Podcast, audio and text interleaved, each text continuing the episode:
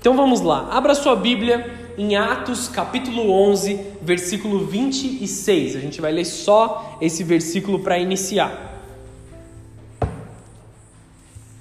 Atos capítulo 11, versículo 26. O tema dessa mensagem é dando frutos em tempos difíceis. Vamos lá. Atos 11, versículo 26. Tendo-o encontrado, levou-o para Antioquia. E por todo o ano se reuniram naquela igreja e ensinaram numerosa multidão. Em Antioquia, nessa cidade, foram os discípulos pela primeira vez chamados de cristãos. Até aí, amém? Eu não entendi nada nesse texto porque está totalmente sem contexto. Sim, a gente pegou só um pedaço, só um, só um texto aqui. Mas eu quero que você entenda uma coisa muito importante. Os discípulos estavam fazendo o trabalho deles, amém? Eles estavam ministrando, eles estavam se reunindo como igreja, eles estavam trazendo as pessoas para a casa do Senhor. Mas o que eu quero que você entenda é que nessa cidade, em algum momento do livro de Atos, não foi nem no começo, não foi nem no final, foi no meio da história da igreja. Eles se dedicaram por um ano na presença de Deus, eles se dedicaram e se reuniam como igreja. E aí, então, pela primeira vez, foram chamados de cristãos. E isso é importante porque hoje em dia nós temos o prazer de dizer que nós somos cristãos. Amém, queridos? Se você não tem o prazer, você vai criar esse prazer em nome de Jesus. Mas nós temos prazer de, de nos denominar cristãos. Eu sou um cristão. Eu sou um seguidor de Cristo. O que cristão significa? Um pequeno Cristo. Imitador de Cristo. Aquele que é uma cópia de Jesus. Foi isso que a, a cidade, os outros de fora, amém? Não os da igreja, os de fora, disseram que eles são. Eles olharam para aqueles discípulos, para aquelas pessoas que se reuniam numa igreja que era completamente diferente do que eles viviam, porque até então é, o judaísmo era o normal. E eles não entendiam o evangelho que Jesus propôs, que está acima da lei, que é totalmente baseado na graça de Jesus. Então eles olharam para aquelas pessoas e disseram: Ah, eles são os cristãos. Amém? Você entendeu até aqui? Simples, né? Então vamos fazer o seguinte: antes da gente continuar essa revelação, diante dessa introdução, eu quero fazer mais uma oração. Feche os seus olhos, por favor, mais uma vez. Senhor Jesus, eu me diminuo a nada, Senhor, aqui no teu altar. Porque o Senhor sabe que eu não tenho nada, que eu não sou nada. O Senhor sabe que sem a tua presença eu não poderia ministrar, sem a tua graça eu não poderia ensinar nada aos teus filhos, Senhor. Então eu te peço por uma intervenção sobrenatural. Que o Senhor venha falar aqui e não seja eu, Pai. Que a tua presença venha falar sobre a tua igreja nada de mim, Senhor, mas tudo de acordo com a tua glória, em nome de Jesus. Amém. Quero começar a mensagem com uma pergunta. Você é cristão? Quem aqui é cristão, levanta a mão aí. E aí todo mundo levanta a mão, certo? A segunda pergunta desse dia: quem disse que você é cristão? Nossa, mas você já está me ofendendo, cara? Você já quer brigar? Já começou assim, você já quer brigar, você já quer me ofender? Não, queridos, eu não quero te ofender, eu não quero nem duvidar da sua fé, amém? A minha intenção não é ser legalista aqui, mas o Espírito Santo ele quer chacoalhar essa igreja hoje. Ele quer chacoalhar a sua vida. Ele quer mexer no seu interior. Nós temos falado muito nos últimos dias sobre limpar a casa, né? Limpar a casa, o nosso coração, o que está aqui dentro. Então, de tempos em tempos, a gente precisa abrir aquela gaveta que estava fechada e que ninguém mexia. De tempos em tempos nós precisamos abrir aquele armário que está cheio de roupa velha, que ninguém quer pôr a mão lá porque tem uma bagunça lá dentro. De tempos em tempos a gente precisa mexer no quartinho da bagunça da nossa casa e tirar as coisas lá de dentro para ver o que, que tem lá. Porque às vezes nós estamos guardando coisas dentro de nós que nós não deveríamos guardar. E aí eu estou falando do seu coração, amém? Não da sua casa. Se a sua casa está bagunçada, faça lá uma faxina, amém? Mas eu estou falando do seu coração. Permita o Espírito Santo mexer dentro de você hoje. Essa palavra vem da parte de Deus, não é de homens, não é da minha própria vontade. E aí eu quero te perguntar: você permite o Espírito Santo tocar dentro de você hoje? Você permite a glória de Deus ir aí e dar uma chacoalhada no seu coração? Você permite ser confrontado? Muitas vezes nós aprendemos não na tranquilidade. Nós podemos sim aprender enquanto nós estamos ensinando, nós podemos sim aprender quando as coisas estão tranquilas. Mas é na adversidade, é na dificuldade em que nós somos provados, em que nós aprendemos. Quando os dias são maus, é que nós podemos entender coisas novas, aprender como mudar. Se você julga saber muito, você vai aprender muito pouco. Quando as pessoas vão até algum lugar, ah, sei lá, você vai fazer uma faculdade, amém, querido? Você se matriculou na faculdade sobre um assunto que você já conhece um pouco. E você chega numa sala de aula já sabendo que, que você é melhor do que os outros ou julgando que você é melhor do que os outros, julgando que você sabe mais do que aqueles outros que estão lá. Então o professor começa a passar a matéria, começa a ensinar, e você vai sair de lá da mesma forma com que você entrou, porque o seu coração está duro para aprender. É exatamente assim quando a gente tem que ir até a presença de Deus. Quando a gente abre a Bíblia, a gente tem que julgar que a gente não sabe nada. Como a oração que eu fiz aqui para ensinar, eu não sei nada, eu não sou nada, de verdade. Eu vou até a presença de Deus para que eu tenha conhecimento. Eu vou até o culto ouvir uma ministração para que eu aprenda. Ah, mas ele é, não é pastor, ele é aquilo, ele é aquilo, outro, não sei o quê. Às vezes a gente acha que a gente é melhor do que a outra pessoa. Só que se a pessoa está ministrando, é porque ela tem algo da parte de Deus para trazer. É porque há um comissionamento da parte de Deus. O evangelho não é sobre um auto envio. Eu não vou me enviar, eu não decidi estar aqui, ser um pastor aqui nesse local. Eu fui enviado a estar aqui. Deus colocou algo no meu coração e me enviou. Nós precisamos entender isso. Se você tem uma vontade dentro do seu coração, se você tem um sonho da parte de Deus de realizar algo para a igreja, para o evangelho, é Deus que está colocando isso dentro do seu coração. Então você se aperfeiçoa, você aprende, e no momento devido, você é enviado por Deus. Amém, queridos? Então, se existe algum sonho dentro de você, Deus quer realizar. Se existe algo dentro do seu coração, Deus quer realizar. Mas primeiro, nós precisamos sentar na cadeira do aprendizado. Amém? Todos estão aqui? Vamos continuar. Deus quer te dizer, Deus quer te fazer pensar agora. Deus quer mexer com você internamente. O verdadeiro sinal da sua salvação é que um dia você se arrependeu e hoje você continua se arrependendo em níveis maiores. Então lá atrás, há mais ou menos 10 anos atrás, eu entendi que a minha vida não estava agradável para Deus. Deus não se agradava das minhas atitudes. Então eu mudei o meu caminho, eu me arrependi. Eu mudei as coisas que não estavam de acordo com a vontade de Deus. Só que isso parou há 10 anos atrás. Eu fui pregar, ah, beleza, eu estou na igreja agora. Não, eu continuo me arrependendo em níveis diferentes. Talvez eu não tenha pecados hoje que eles são é, que geram grandes consequências. Que são pecados que geram consequências maiores. Eu não estou dizendo que existem pecados maiores e pecados menores. Eu estou dizendo a consequência do pecado. Muitas pessoas hoje estão vivendo no adultério. O adultério tem um enorme, uma enorme consequência na vida do casal, na vida da família, na vida dos filhos.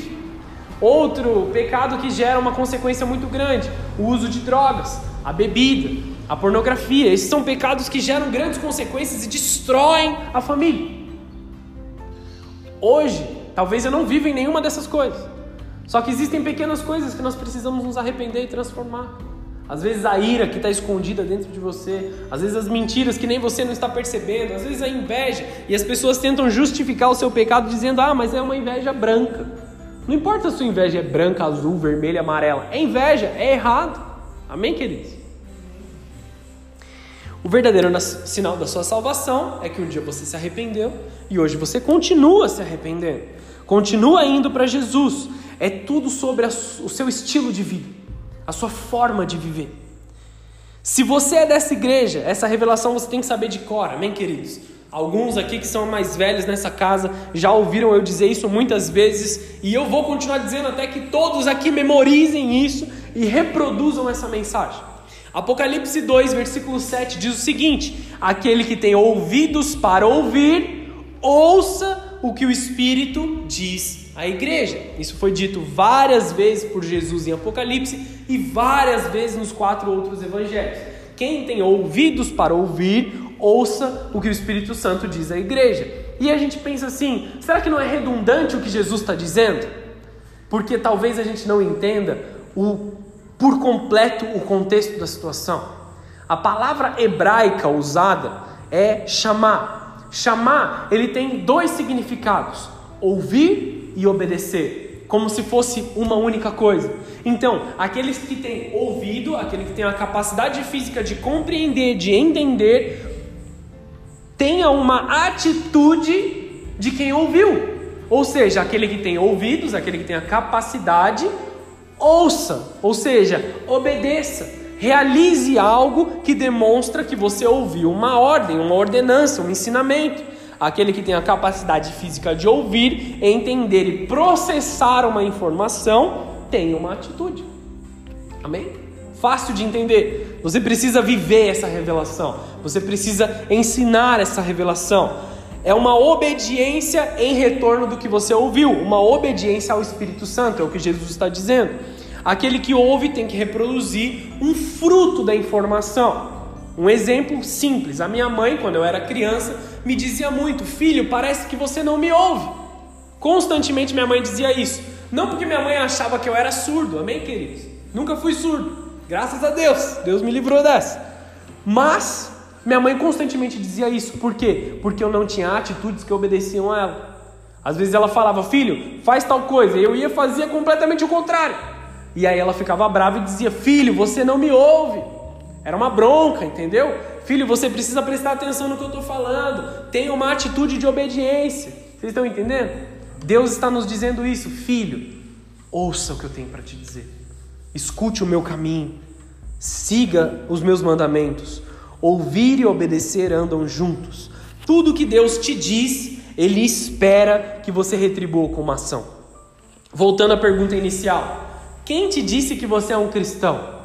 Por que eu insisto nisso? Atos 11, versículo 26, foi o texto que a gente leu. Na cidade de Antioquia, os discípulos eles foram chamados pela primeira vez cristãos. Só que eles não se denominaram cristãos, eles não estavam numa reunião e falaram assim, galera, agora a gente vai chamar nós mesmos de cristãos, beleza? Nós vamos aqui falar para todo mundo que a gente é cristão. Não, não foram eles que decidiram, foram os de fora. Os de fora, os que não são da fé, os gentios, como eles diziam, aqueles que não eram do judaísmo, aqueles que não conheciam, a gente pode chamar de pagão, a gente pode chamar de bárbaro, sei lá, do que você quiser chamar. Aqueles que estavam fora da igreja olharam para os de dentro e disseram: eles são cristãos. Não é algo que eles decidiram se chamar. E por que eu quero dizer isso? Porque os de fora reconhecem as suas atitudes. Aqueles que não estão entre nós reconhecem a nossa atitude. Sabe quando Jesus diz que nós temos que ser o sal da terra? Nós temos que ser o sal da terra, dar sabor à terra, mas não dentro da igreja. De que adianta um monte de sal dentro da igreja, sendo sal um para o outro? Todos eles, todos nós que estamos aqui temos sabor, amém, queridos? Todos nós conhecemos a palavra de Deus. E a diferença nós vamos fazer fora da igreja. Para os que estão vendo a gente fora. Para os que estão vendo as nossas atitudes. Como a gente reage diante de uma situação difícil como a gente reage no dia mal, como a gente reage quando nós estamos irados, quando nós estamos bravos. Como você reage quando você está bravo? Você sai quebrando tudo dentro de casa? Ou você perdoa? Você se acalma? Você espera o tempo? Eu sei que é difícil, eu também tenho dificuldade em controlar a ira, amém, queridos? Então às vezes eu preciso ir para o meu canto, me fechar, ficar lá, faço o bico. Só que eu fico quieto. Como a palavra de Deus diz: irai-vos, mas não pequeis. Vai lá, se acalma, faz a sua oração e depois você volta. Tem gente que não tem essa percepção e deixa o ouvir. Deixa estourar. Ah, tô bravo mesmo, vou falar tudo para todo mundo, agora vocês vão me ouvir. Amém, queridos? Tem uma galera rindo aí, acho que o pessoal está se identificando, tá? Tá pra dentro. Essa, eu falei de mim, amém, queridos? Não tô nem falando de ninguém, eu tô falando o meu exemplo aqui. Tô confessando o pecado. Pela primeira vez eles foram chamados de cristãos, pelos de fora. Então quando eu te pergunto se você é cristão, você tem que olhar para você e dizer assim: será que eu sou? Eu mesmo tenho que olhar e falar assim: será que eu sou cristão?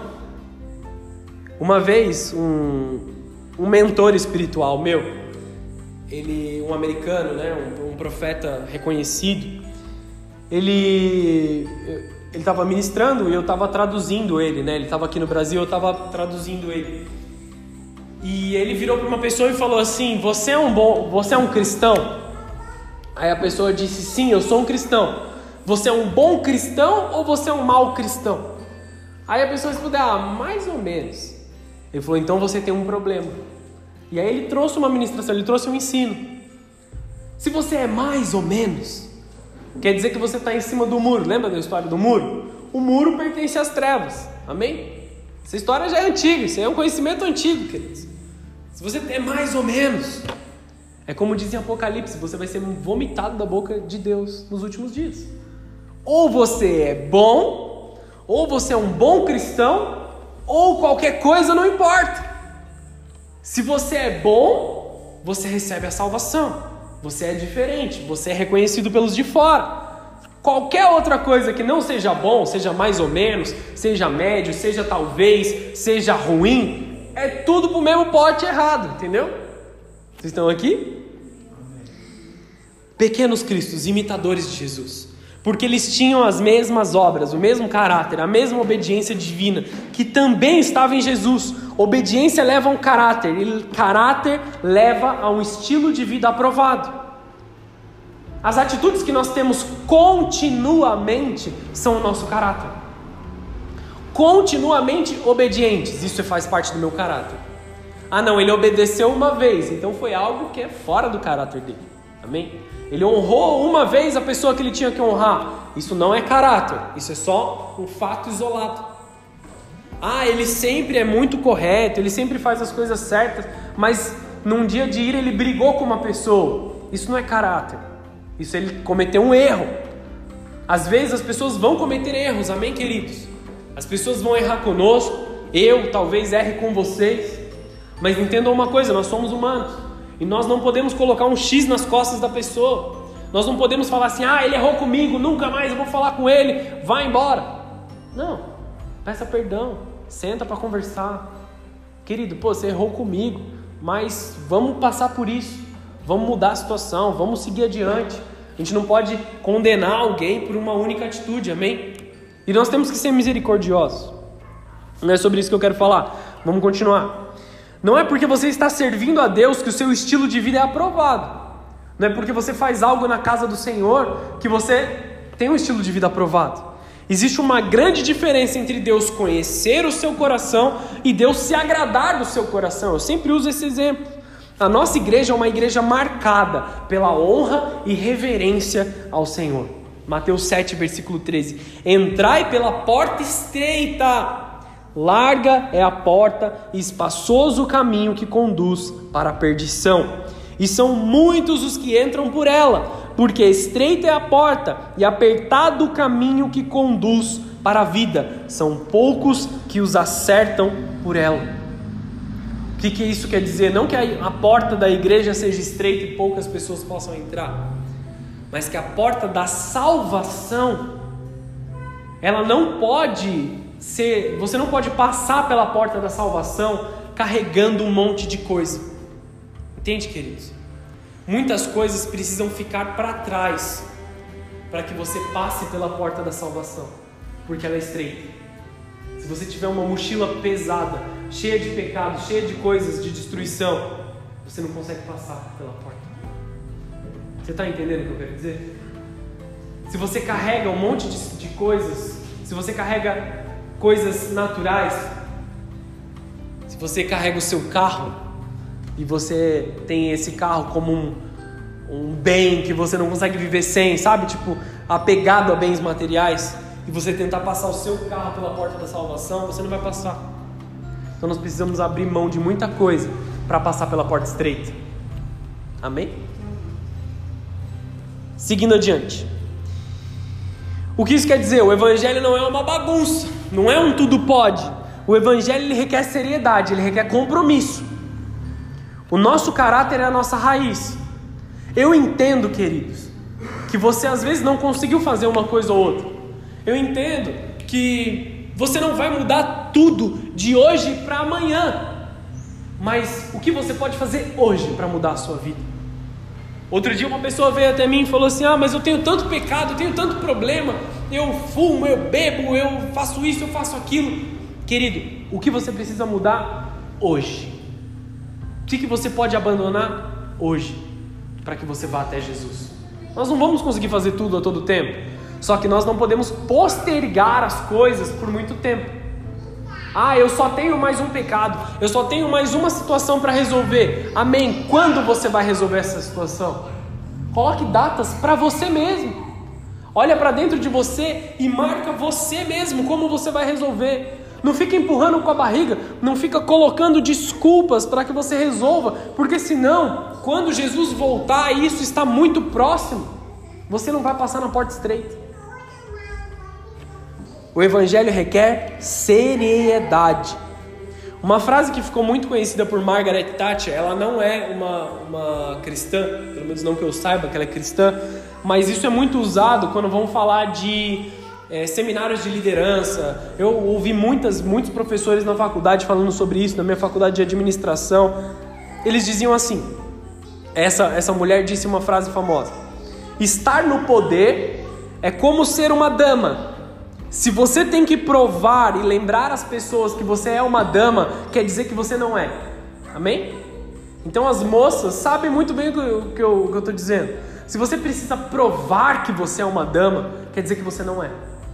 E aí a gente volta em primeiro para a liderança. Se você precisa provar que você é um líder, talvez você não seja. Os líderes, eles são reconhecidos. A diferença entre chefe e líder é essa. O chefe, ele tem um cargo, ele é respeitado pelo cargo. Ah, ele é meu patrão, ele é meu chefe, eu vou trabalhar, eu vou fazer o que tem que fazer. Agora, o líder, ele é reconhecido. Eu te sigo porque eu vejo as características em você. O líder, ele não precisa ficar falando para as pessoas que ele é um líder, ele naturalmente é. E aí volta para o cristianismo. Eu não preciso falar para as pessoas que eu sou um cristão. As pessoas vão ver que eu sou cristão. Elas vão ver que eu tenho as atitudes. Elas vão ver que eu tenho as coisas dentro de mim. Ninguém realmente é alguma coisa e precisa ficar lembrando as pessoas de que é. Eu não preciso ficar lembrando as pessoas de que eu sou um pastor, eu simplesmente faço o meu trabalho de pastor. Eu não preciso ficar falando, ah, eu sou pastor, eu sou pastor, eu sou pastor. Inclusive, na maior parte do tempo, eu não falo isso para ninguém. As pessoas que moram ali perto de casa, ninguém nem sabe. Por quê? Eu não quero ser reconhecido pelo que eu é, pelo cargo, pelo envio que eu tive. Eu quero ser reconhecido pelo coração de Cristo. Então eu não quero que as pessoas vejam e falem assim: ah, aquela casa ali é a casa do pastor. Não, aquela casa é de, um, de uma família de cristãos, de uma família que segue a Jesus. Amém? Amém. Vocês estão entendendo? E você precisa almejar por isso. Se algum dia você receber um título, se algum dia você receber um cargo, glória a Deus por isso. Mas é fruto do seu trabalho que você chegou lá, porque pessoas reconheceram isso na sua vida. Se você tem um cargo, você tem um título, você precisa constantemente lembrar as pessoas disso, talvez você esteja no lugar errado. Talvez você não esteja fazendo aquilo que você deveria. Você é reconhecido através das suas atitudes, através do seu caminhar, é através do seu proceder. Atos 11, versículo 26. Tendo-o encontrado, levou-o para Antioquia.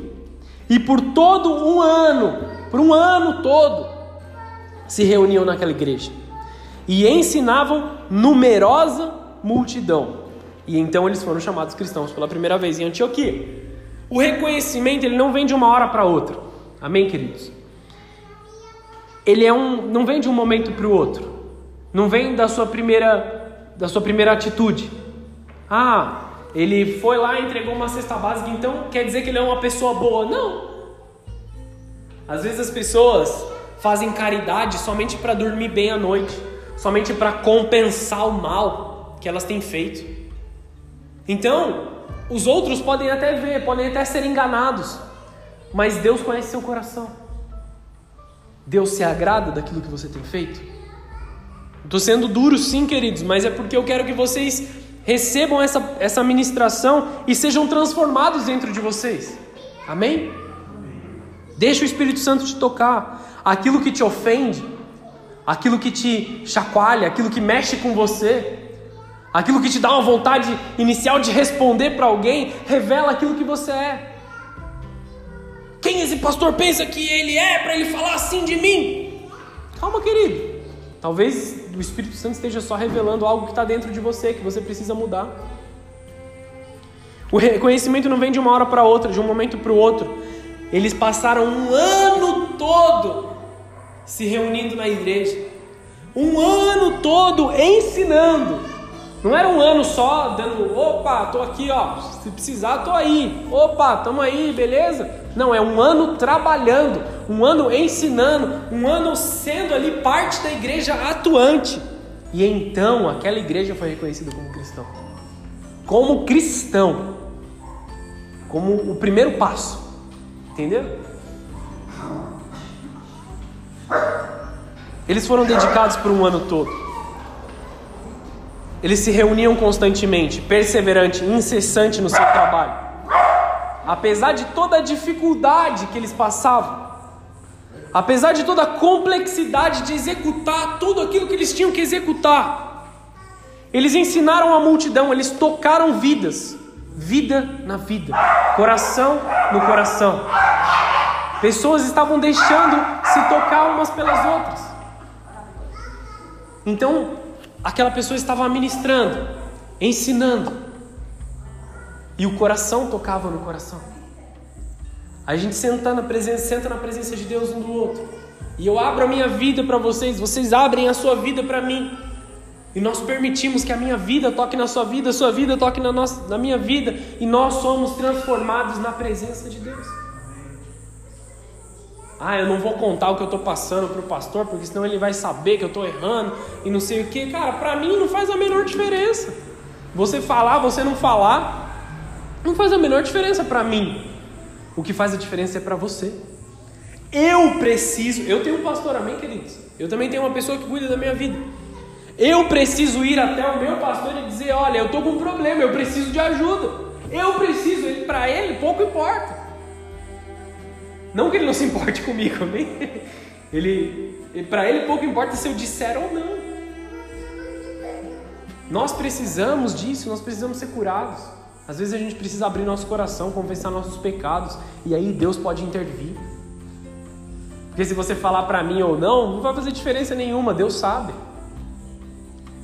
Por isso, eles foram chamados de cristãos. Houve relacionamento, houve profundidade, houve perseverança. A palavra é o nosso guia. Os mandamentos, amar, a, amar aos outros como Deus nos ama. Mateus 7, versículo 16. Pelos seus frutos os conhecereis. Colhem-se porventuras uvas dos espinheiros ou figos dos abrolhos? Assim toda árvore boa produz bons frutos Porém, a árvore má produz frutos maus. Não pode a árvore boa produzir frutos maus, nem a árvore má produzir frutos bons. Toda árvore que não produz bom fruto é cortada e lançada no fogo. Se você é uma árvore boa, você simplesmente não consegue produz, produzir frutos maus por causa do seu sistema de raízes. Você está bem enraizado na palavra de Deus. Nós precisamos tratar a nossa fonte de alimentação. O que te alimenta, o que te mantém de pé? São seriados na televisão, é, qualquer porcaria que tem no YouTube, qualquer coisa que tem. O que, o que te alimenta espiritualmente? Ou é a palavra de Deus? Você usa o YouTube para ficar perdendo tempo? Ou você usa o YouTube para aprender palavras de Deus? ou para se profissionalizar, porque tem muito conhecimento bom, amém, queridos? Tem muita coisa para te ensinar lá. Só que aí você, você decide o que você quer fazer. Ou você vê bobeira, Ou você estuda, ou você escuta a palavra de Deus, que também é estudar. Nós precisamos estudar todo o tempo. Livros, Bíblia, nós precisamos crescer. Não dá para a gente falar assim, não, eu já sei tudo, agora é minha hora de ensinar. Não, quem ensina tem que aprender todo o tempo. Se você não lê livros, se você não busca conhecer mais, eu entendo que alguns têm dificuldade de ler. Eu também, quando eu fui para a presença de Deus, eu tinha dificuldade de abrir um livro e ler. Hoje eu gosto, hoje eu criei prazer nisso. Mas seja qual for a sua forma de se adaptar a isso, continue estudando, continue buscando, continue aprendendo, principalmente lendo a palavra de Deus. Essa, esse lugar é onde tem que estar a sua raiz.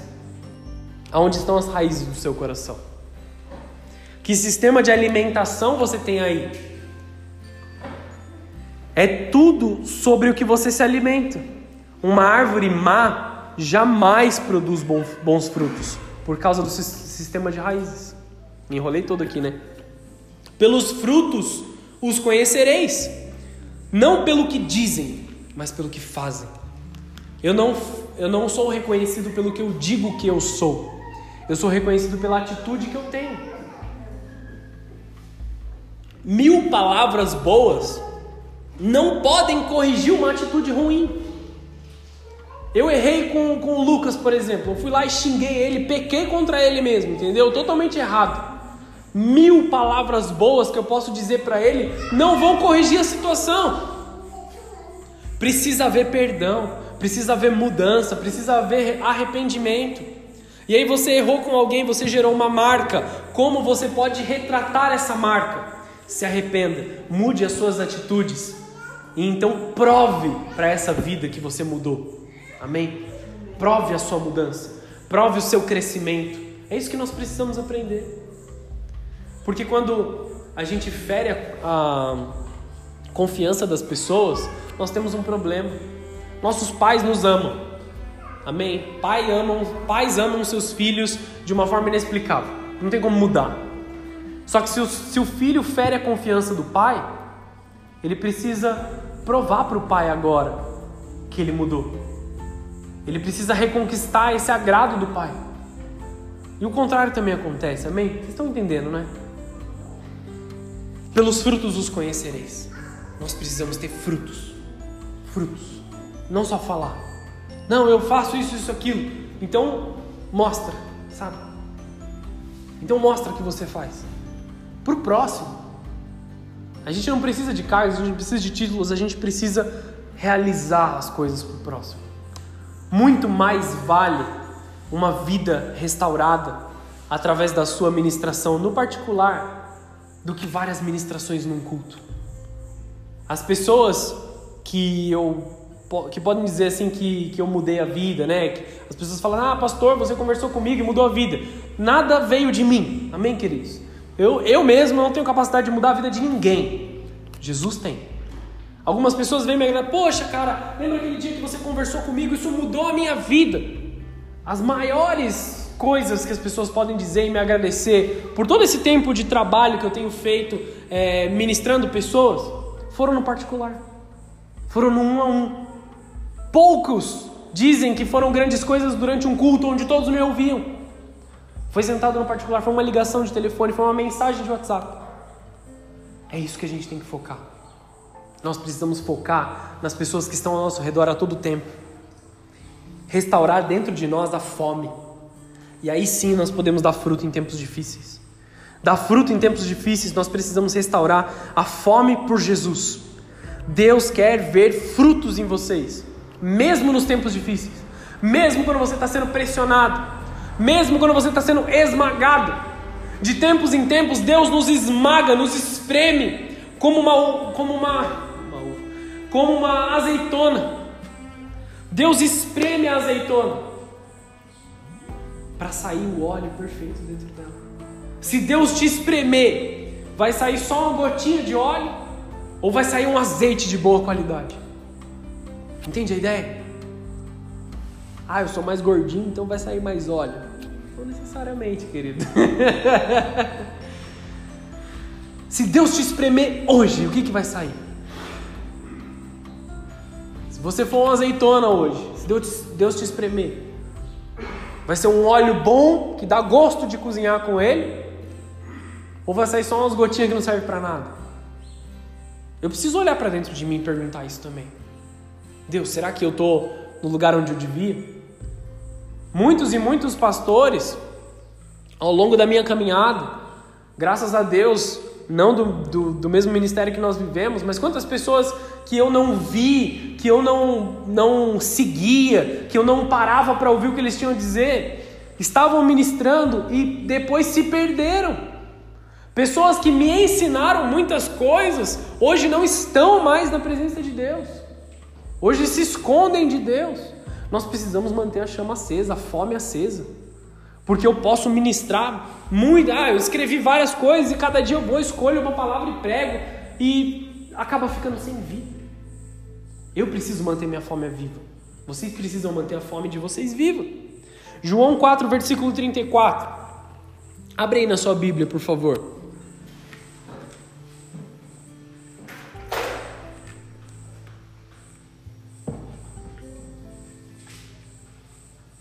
João 4, versículo 34. Disse-lhe Jesus. Eu vou esperar que eu estou ouvindo barulho de folhas. João 4, versículo 34. Disse-lhe Jesus: A minha comida consiste em fazer a vontade daquele que me enviou a realizar a sua obra. Não dizeis vós que ainda há quatro meses até a ceifa? Eu, porém, vos digo: erguei os olhos e vede os campos, pois já branqueiam para a ceifa. O que, que é isso aqui? Eles cobriam os campos com um tecido branco para preparar a colheita. Amém? Então eles diziam assim: ah, ainda existem quatro meses até a ceifa. Eles estavam sabendo os tempos, eles estavam sabendo as temporadas. E aí Jesus fala assim: ó, oh, pessoal, Tá vendo aquele campo ali? Ele já está coberto. Ele já está preparado para você ir lá e colher. Não fique esperando que outra coisa esteja pronta. O que está pronto? O que, que você pode fazer hoje? O que, que você pode colher hoje? Quais frutos você pode realizar hoje? Jesus dizia: A minha comida consiste em fazer a vontade daquele que me enviou. A nossa satisfação é fazer a vontade de Deus. Você vê alguém passando por uma situação na rua, fala, irmão, vou orar por você. Ah, beleza, ora por mim lá quando estiver na sua casa. Não, vou orar agora. Para na rua. Ou vou orar agora por você. Vem aqui, vem aqui no cantinho aqui, ó. Pra gente não atrapalhar as pessoas. Ora por ele, cara. Resolve ali na hora, você está cheio do Espírito Santo. Está cheio da glória de Deus, vai e faz. Não espera um dia de culto, não espera um momento na presença de Deus. É importante trazer essas pessoas para a casa do Senhor? Sim, com certeza. Irmão, vou orar aqui por você agora. Mas no domingo, vamos lá na minha igreja. Vem conhecer a minha igreja, deixa eu te mostrar a continuidade do que Deus vai fazer na sua vida. Porque muitas pessoas esperam só parar de doer. Vão até Jesus e aí parou de doer, tá tudo bem, beleza? E eu vou até Jesus quando estiver doendo de novo. Não, nós vamos para o Senhor a todo tempo. Nós somos salvos a todo tempo. Nós precisamos manter essa fome viva. A minha vontade consiste em fazer a vontade daquele que me enviou. A crise, a doença, a depressão, elas tiram o nosso apetite.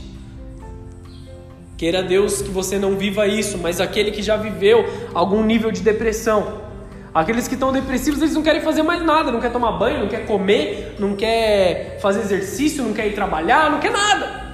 Aquele que está depressivo quer ficar ali deitado no sofá, na cama e nem para levantar para comer. Tira a nossa fome, tira o nosso apetite. Mas para a gente se manter longe dessa depressão espiritual, nós precisamos estar fazendo algo, realizando algo, vivendo algo sobrenatural. Depois de um culto abençoado no domingo, às vezes até no dia seguinte, as pessoas já estão sem força. Hoje você recebe da presença de Deus, você sai cheio da glória de Deus daqui. Mas chegou a segunda-feira, já está cansado, já não sabe mais o que você quer, já está todo perdido. Deus está despertando dentro de você uma fome.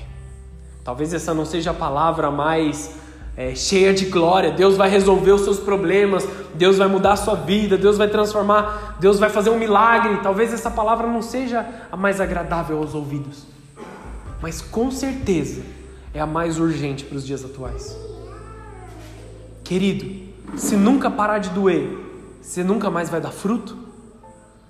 Se a situação ao seu redor não mudar, se o Covid nunca acabar, você vai continuar se escondendo? Você vai continuar com medo? Você vai continuar esperando? Ou você vai realizar? Você vai fazer, você vai mudar, você vai transformar. Ah, se a igreja ficar fechada e nunca mais reabrir, quer dizer que você vai ficar na sua casa e não vai fazer mais nada? Amém? Talvez não seja a palavra mais agradável aos ouvidos, mas é a palavra mais urgente para os dias atuais. Dê frutos, independente do que esteja acontecendo, independente se você só tem um galho bom na sua árvore, dê frutos por esse galho. Vamos sair daqui famintos em fazer a vontade do Pai. Nós precisamos realizar a vontade de Deus. Quem pode dizer um amém por isso? Amém. Amém. Bem assim, né? Tipo, só porque eu tinha que falar. Brincadeira, queridos. Nós precisamos sair daqui famintos em fazer algo. Talvez a gente não vai fazer grandes coisas, sabe? Talvez a gente não vai sair daqui e encontrar alguém de cadeira de rodas e já chegar que nem Pedro, levanta e anda. Pode ser que Deus faça isso na sua vida, amém, querido? Se você tem fé suficiente, Deus vai fazer. Mas às vezes as pessoas precisam só de um ombro para chorar.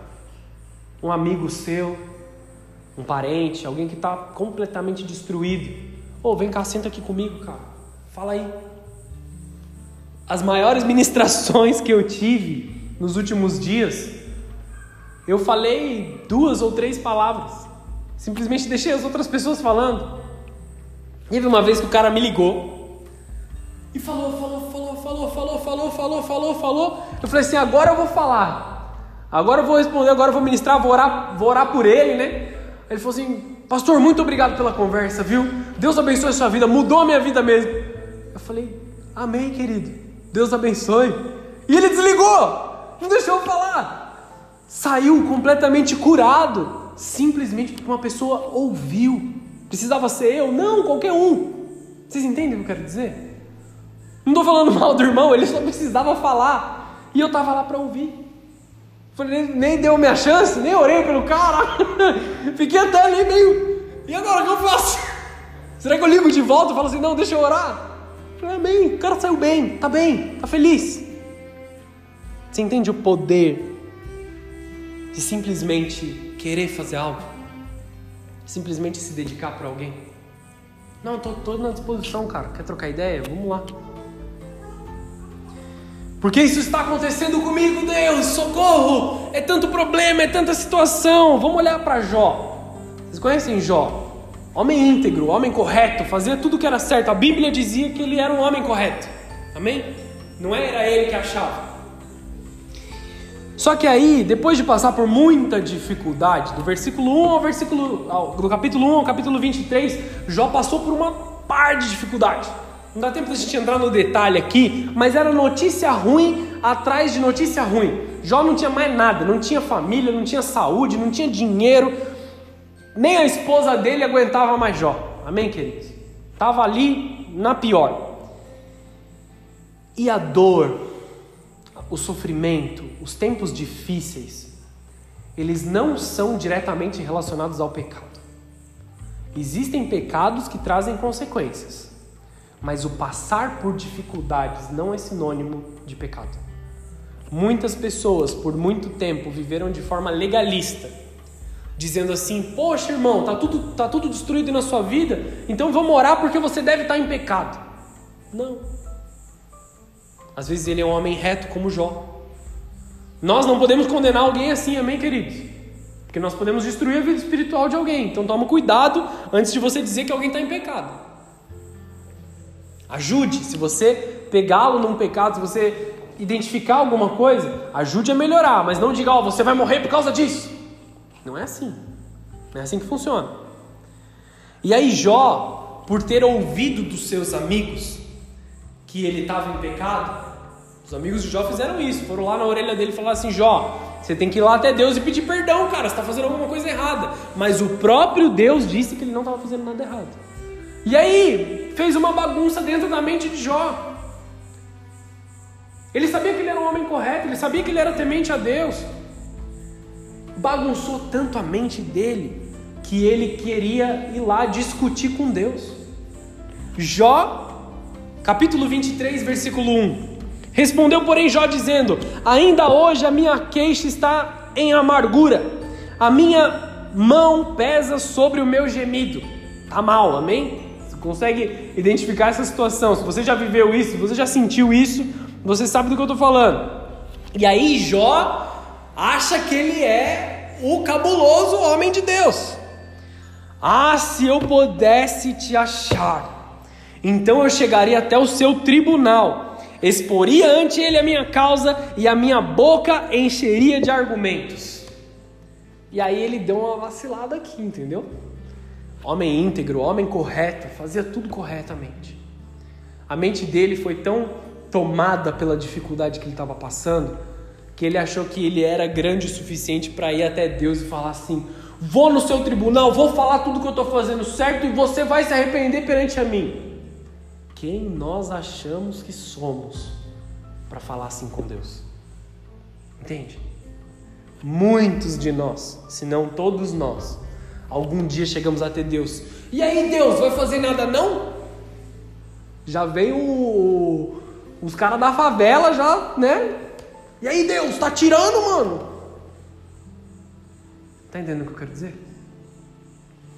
Quantas vezes a gente não toma essa atitude? Ô oh, Deus, eu sou tão correto, eu faço isso, olha, eu dizimo, eu, eu entrego cesta básica, eu vou lá para a igreja, eu oro, Deus, por que, que isso está acontecendo comigo? E aí um pouco mais adiante ele fala assim: Eis que se me adianto, ali não está. Se me torno para trás, não o percebo. Se opera à esquerda, eu não o vejo. Se encobre à direita, não o diviso. Porém, ele sabe o meu caminho, provando-me ele, sairei como o ouro. Ele sabia da sua retidão, mas a retidão tomou o lugar errado, porque já não estava mais vendo Deus, ele já não estava mais percebendo a Deus. Ah, mas o agir de Deus é invisível, sim, mas nós conseguimos perceber, nós conseguimos sentir o agir de Deus. Eu não vejo ele à minha esquerda, não vejo ele à minha direita, não vejo ele atrás de mim, não vejo a sua mão me guiando. Jó se perdeu ali. Talvez pela influência dos seus amigos. Jó não havia pecado de fato, mas estava cheio nesse momento de uma amargura que levou ele a um orgulho do seu próprio proceder. Ele achou que podia, na sua própria justiça, confrontar Deus. A gente não é ninguém para confrontar Deus, para questionar Deus. Deus, por que, que nada aconteceu na minha vida? Por que, que nada muda? Em um português mais claro, ele foi peitar a Deus, né? De fato, ele era um homem íntegro, reto, temente a Deus, mas ele nunca esteve acima de Deus. Nós nunca vamos estar acima de Deus, queridos. Nós nunca podemos dizer algo se não veio da parte de Deus. Nós nunca podemos nos colocar em um lugar em que Deus nos serve. Nós somos servos de Deus. Muitos fazem isso, acham que na sua retidão sabem mais do que Deus, vão orar e querem ensinar teologia para Deus. Querem ensinar a Deus qual é o limite do sofrimento. Deus, eu já sofri demais, tira isso de mim. Querem dar ordens a Deus, duvidando do agir de Deus, questionando a sabedoria divina. A resposta de Deus foi a altura. Isso aconteceu no capítulo 23 de Jó. Depois dá uma lida no livro de Jó. A gente tem muito que aprender com a vida dele. Isso foi no capítulo 23. Então ele falou pra caramba. E aí os amigos dele falaram pra caramba também, um monte de coisa. Um monte de palavras jogadas ao vento. Então no, vers... no capítulo 38, muito tempo depois, tá entendendo? Deus responde. Deus se levanta. E eu quero que você imagine essa situação, tá bom? Você tá todo bravo com Deus. E lembra de alguma vez que você já fez isso, amém? Eu também tenho a minha, a minha história boa dessa. Os céus se abrem a glória de Deus vem, um monte de anjos, vários anjos assim, ó, todos com espada, com tudo preparado para a guerra mesmo. Todos os anjos de Deus vêm, estão ao seu redor, a glória de Deus vem, Deus aparece na sua frente. E ele diz o seguinte, Jó 38, versículo 1. Depois disso, o Senhor respondeu a Jó de um redemoinho. Olha ali, poder, glória de Deus. Quem é este que escurece o conselho com palavras sem conhecimento? Em outras palavras, quem você pensa que você é? Agora cinge os seus lombos como homem, perguntar-te-ei e tu me ensinarás. Fica de pé aí, se arruma que agora eu vou perguntar para você e você vai me ensinar. Deus, amém, queridos? Você responde essa pergunta. Vamos, vamos ter um papo agora de homem para Deus.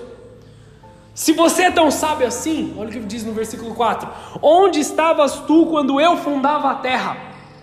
Faze-mo saber se tens inteligência. Quem lhe pôs as medidas, se é que sabes? Ou quem estendeu sobre ela um cordel de medir? Sobre que estão fundadas as bases, ou quem assentou a sua pedra de esquina, quando as estrelas das alvas juntas alegremente cantavam, todos os filhos de Deus jubilavam. Ou quem encerrou o mar com as portas, quando esse rompeu e saiu da madre, quando eu pus as nuvens por sua vestidura e a escuridão por faixa. Em outras palavras aqui, querido, isso aqui vai do, capítulo, do primeiro versículo do capítulo 38 até o último versículo do capítulo 41 diversas perguntas. Quem criou os céus e a terra, Jó? Como eles foram criados? Como as estrelas foram criadas? Como o mar foi criado? Por que, que o mar só vai até ali e depois ele volta? Como os animais se reproduzem? Quem criou o sistema imunológico dos animais? Quem criou o pulmão do homem? Quem criou o cérebro do homem? Todas essas perguntas que Jó só tinha uma coisa para dizer: Não sei, Senhor. Não sei, Senhor. Não sei, Senhor. Várias perguntas, pergunta após pergunta, para colocar Jó de volta no seu lugar, amém? Não sei, Senhor. Quem você pensa que você é, Jó, para fazer essas perguntas para mim? Quem você pensa que você é, Jó, para se levantar e questionar todas essas coisas? Deus nunca desperdiça a graça do sofrimento, amém, queridos? E como facilmente nós somos abatidos pelo dia mal. Deus sempre esteve e sempre estará no controle de todas as coisas. É isso que ele provou para Jó. Eu estava no princípio, eu sou o princípio, eu estou cuidando de tudo, eu orquestrei o mundo e eu cuido de você, Jó. Eu cuido dos seus dias, eu cuido da sua situação, eu cuido da sua família. Deixa Deus tomar o controle, deixa Deus tomar o lugar dele. O problema de nós, seres humanos que achamos que somos bons o suficiente, é que a gente tenta tomar o lugar de Deus para as coisas. Não espere Deus chegar até você e falar assim: aonde você estava quando eu criei todas as coisas? Fala aí se você sabe tanto. Tem um versículo que, que Deus fala assim: De certo tu o sabes, porque já eras nascido e por ser grande o número dos teus dias. Ele fala assim: então você nasceu junto comigo, né, Jó? Você estava lá quando eu criei as coisas, você que me aconselhou a fazer do jeito que eu fiz. Deus até tira um barato de Jó ali. Isso é Jó 38, versículo 21. Não sei, Senhor. Não sei, Senhor. Diante da glória de Deus, a nossa resposta é única. Não sei, Senhor. Filipenses 1, versículo 19, já estou chegando ao final. Pois eu estou certo de que o que se passou comigo resultará em libertação para mim, graças às vossas súplicas e pelo socorro do Espírito Santo de Jesus.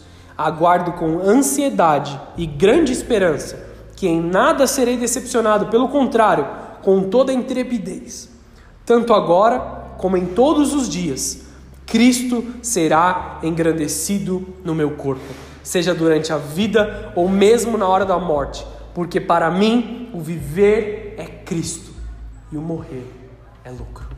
Quem pode dizer que o morrer é lucro? Por que que Paulo dizia isso para a igreja? Se eu morrer, para mim é melhor, porque eu vou estar lá com o Pai. Mas enquanto eu estou aqui, viver é Cristo. Eu não tenho medo da morte. Eu não tenho medo de pregar, eu não tenho medo de falar aquilo que tem que ser dito. Eu não tenho medo de confrontar aquilo que tem que ser confrontado. Eu estou disponível para Jesus. Se Ele quiser me levar, glória a Deus por isso. Naquela época havia muito mais perseguição do que os dias atuais, ou uma perseguição um pouco mais descarada do que os dias de hoje. Nenhum sofrimento é sem propósito, amém, queridos? Nenhuma dor é sem objetivo. Nenhuma adversidade absurda ou sem significado. Toda aflição tem o seu alvo divino na consolação dos santos, mesmo quando nos sentimos menos úteis. O questionamento de Deus para Jó foi lá do versículo do capítulo 38 ao capítulo 41. Lembra que eu falei isso? Só no capítulo 42, no versículo 1, Jó diz assim: Então respondeu Jó ao Senhor dizendo: Bem sei que tudo podes e que nenhum dos teus planos pode ser impedido. Olha ele se colocando no lugar dele de novo. Que é este que sem conhecimento encobre o conselho. Ele fala assim: Quem eu pensei que eu era? O que, que eu achei que eu estava fazendo? Por isso eu relatei o que eu não entendia. Ele reconheceu o erro ali, amém, diante de Deus. Coisas que para mim eram inescrutáveis e que não entendia. Escuta-me, pois, e eu te falarei, e, e eu te perguntarei, e tu me ensinarás. Ele se colocou de volta no lugar. Eu pergunto para Deus para que Ele me ensine. Eu não quero ensinar a Deus, eu não quero, eu não quero ser melhor do que Deus. Com o ouvir dos meus ouvidos eu ouvi, mas agora te veem os meus olhos. Esse é um versículo muito conhecido. Conhecia-o apenas de ouvir, mas agora os meus olhos te veem.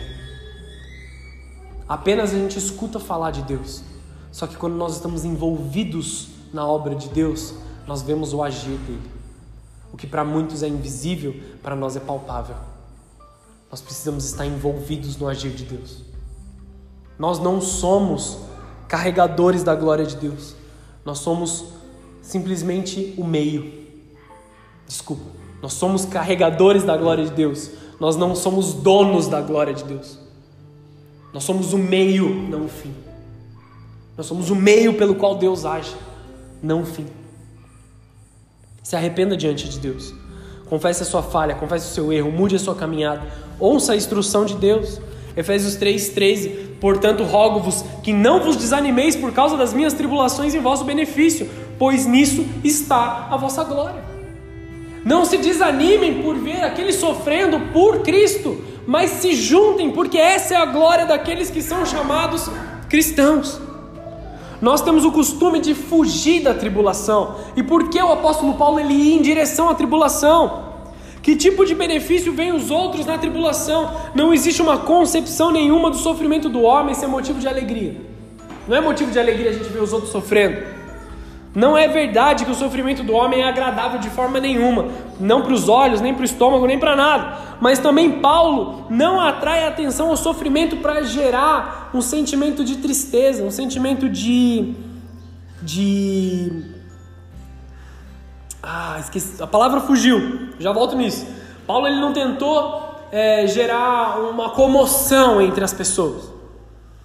Ele simplesmente disse: Eu me alegro no meu sofrimento porque vocês estão sendo glorificados.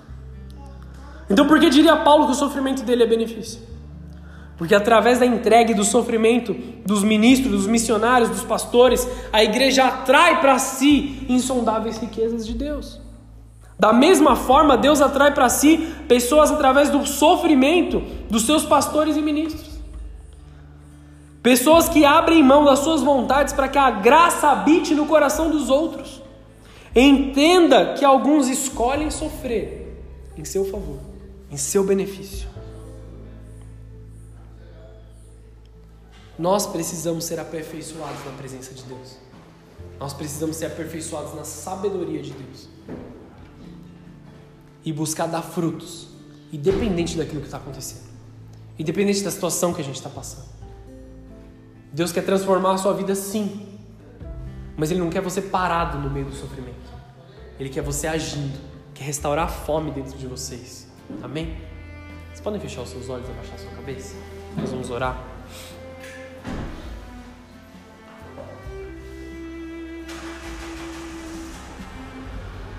O foco do cristianismo não é parar de sofrer,